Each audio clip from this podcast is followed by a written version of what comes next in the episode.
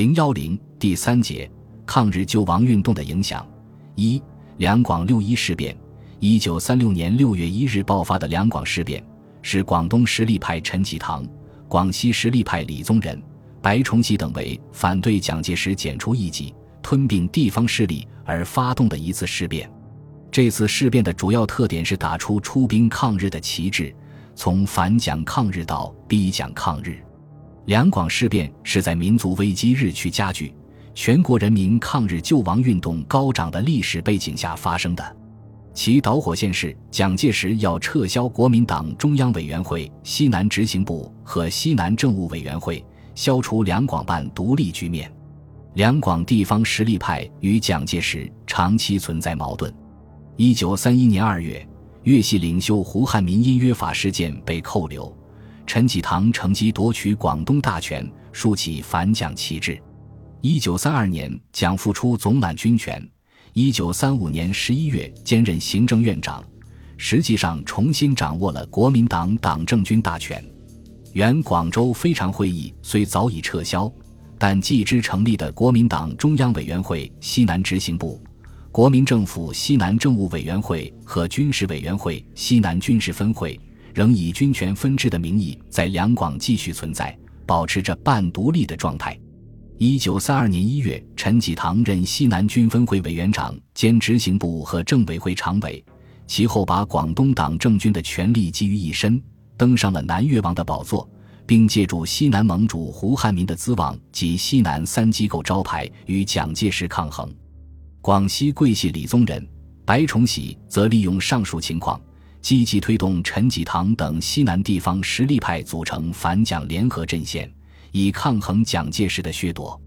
当蒋介石以全力用兵剿共之时，对两广的半独立状态暂取容忍态度。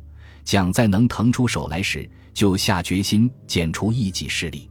一九三六年一月，蒋既然指川、黔、滇之后，便将矛头转向西南的两广。蒋介石要解决西南地方割据。削夺两广，蓄谋已久，其首要目标是拉拢西南盟主胡汉民。早在一九三四年，蒋介石以国民政府为名，诱胡北上，胡未为所动。次年初，国民党中央召开五届一中全会，蒋介石再次以调整负责人名义，提胡汉民为中央常务委员会主席的高位拉胡入京，又为胡所拒。胡汉民一方面依靠陈济棠的军事实力与蒋对抗，另一方面又受制于陈济棠，深感在粤无可作为，遂以养病为由赴欧游历。一九三六年一月五日，胡汉民准备回国，蒋介石特派司法院长居正及叶楚仓、陈策专程去香港，准备把胡汉民接到南京，就任国民党中央常务委员会主席。一月七日。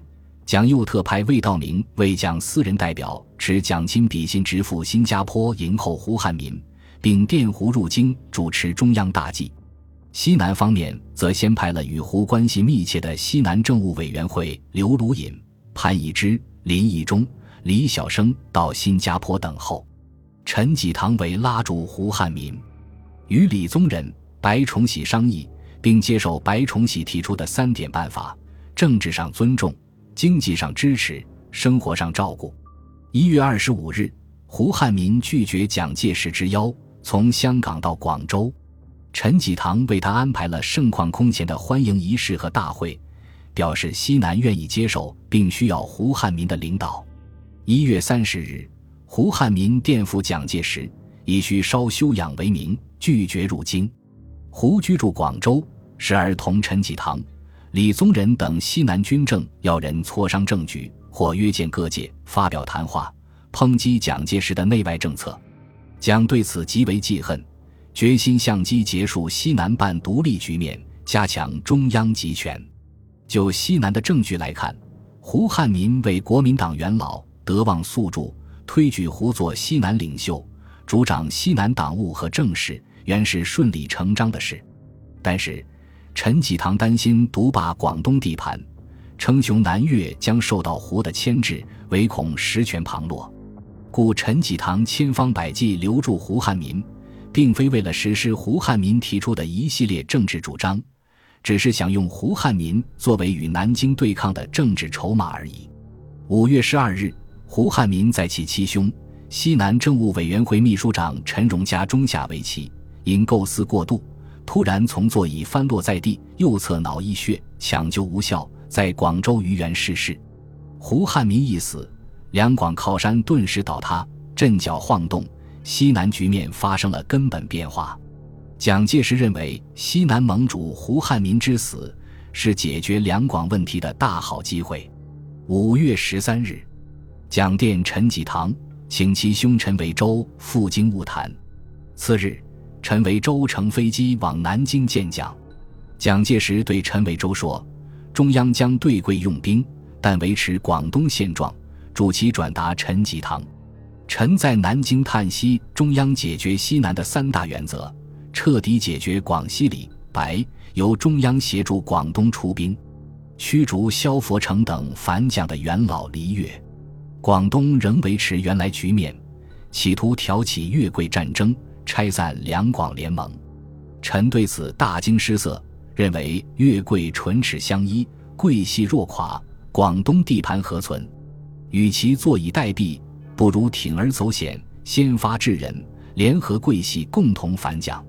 蒋介石见陈济棠动作迟疑，于五月十九日，以继胡汉民为名，派孙科、王宠惠等到广州，要求两广当局加强与全国京城团结。次日，由王宠惠出面，对陈济棠提出五项条件：西南执行部和西南政务委员会取消，改组广东省政府。省主席林云该调京任职，在西南执行部和政委会工作的负责人，愿意到京工作者，中央将妥为安排；愿意出国者，将给予路费。陈济棠的第一集团军总司令改为第四路军总指挥，各军师长由军委重新任命，统一币制。这五条实际上是要陈济棠把广东军权和政权交还南京。这也就是说。陈济棠必须从南越王宝座上退下来，同时表明了蒋介石已把先收拾广西、稳住广东的战略方针改为先解决广东，再吃掉广西，以实现各个击破，彻底解决两广问题。陈济棠当即与前来吊唁胡汉民的白崇禧密商，催促李宗仁迅速到广州共商大计。时值华北日本侵华气焰嚣张。逼蒋签订了《塘沽协定》《和梅协定》《秦土协定》之后，又对华北大举增兵，威逼中国签订中日共同防共协定。而蒋介石坚持攘外必先安内，对日一再退让，以激起全国人民的义愤。陈济棠看到当时抗日救亡运动的兴起，一个可供利用的借口是前起抗日大道，要求中央领导抗日。他致电李宗仁。认为全国民众抗日救国呼声日高，两广联合反蒋，唯有打出出兵抗日大旗，才能争取全国民众的支持和响应。白崇禧见陈济棠抗日反蒋意志坚决，势在必行，而两广原属一体，广东一旦发动，广西方面不论愿与不愿，也必被拖下水。另一方面，白崇禧认为，蒋介石军队的主力正集中在黄河流域，急于解决西北剿共问题，又要防范山东的韩复榘、山西的阎锡山、陕西的张学良和杨虎城发生异动，加上华北日本侵华局势吃紧，蒋介石绝无余力可以南犯。两广联合打出抗日旗帜，进可以争取全国舆论同情。扩大西南声势，退可以使蒋投鼠忌器，向西南让步。陈济棠敢于起事反蒋，还受其兄迷信阴阳五行、星象之术的陈维洲及身边术士翁半玄的怂恿。陈维洲入京谒蒋回粤后，对陈济棠说：“蒋介石实在没有帝王之相，气运将尽，难过民国二十五年这一关。术士们也进言，为蒋气数已尽。”伯公运气正阳，不顺天应人，取奖而代之，还待何时？翁半玄为陈济棠伏击，得机不可失之语，加上白崇禧对形势的分析，认定举兵反蒋时机已到。李宗仁于五月二十日飞抵广州，与陈济棠商议两广联合行动。两广方面为抗日反蒋着手军事部署。白崇禧与陆军少将、高级参谋刘斐到粤桂边境视察地形，并拟定出作战计划。对福建和贵州方面采取守势，对江西、湖南方面采取攻势。粤军主力集中在泉州、桂林地区，准备进攻湖南，并在粤桂两省与各邻省的边境地区构筑防御工事。两广方面的兵力如下：陈济棠的第一集团军原有三个军，军长于汉谋、陈济棠、李阳敬，副军长李振球、张达、黄庭珍；美军三个师，师长是莫希德、叶兆、邓龙光、邬建雄、李振良、李汉魂、黄志文。张瑞贵等，另外有独立师师长黄仁环，一个教导师师长廖培南，一个独立旅旅长陈章，一个警卫旅旅长陈汉光，四个警卫团及财政厅的两个特务营。事变时，又以原来的独立师和教导师为骨干，扩编为四五两个军，以黄仁环、廖培南为军长。粤军共有七十个团，共计二十万左右的兵力。李宗仁的第四集团军有两个军，第七军军长廖磊，第十军军长夏威，临时又扩编两个军，另外有作战能力的广西民团九十九个大队，共计约有十多万兵力。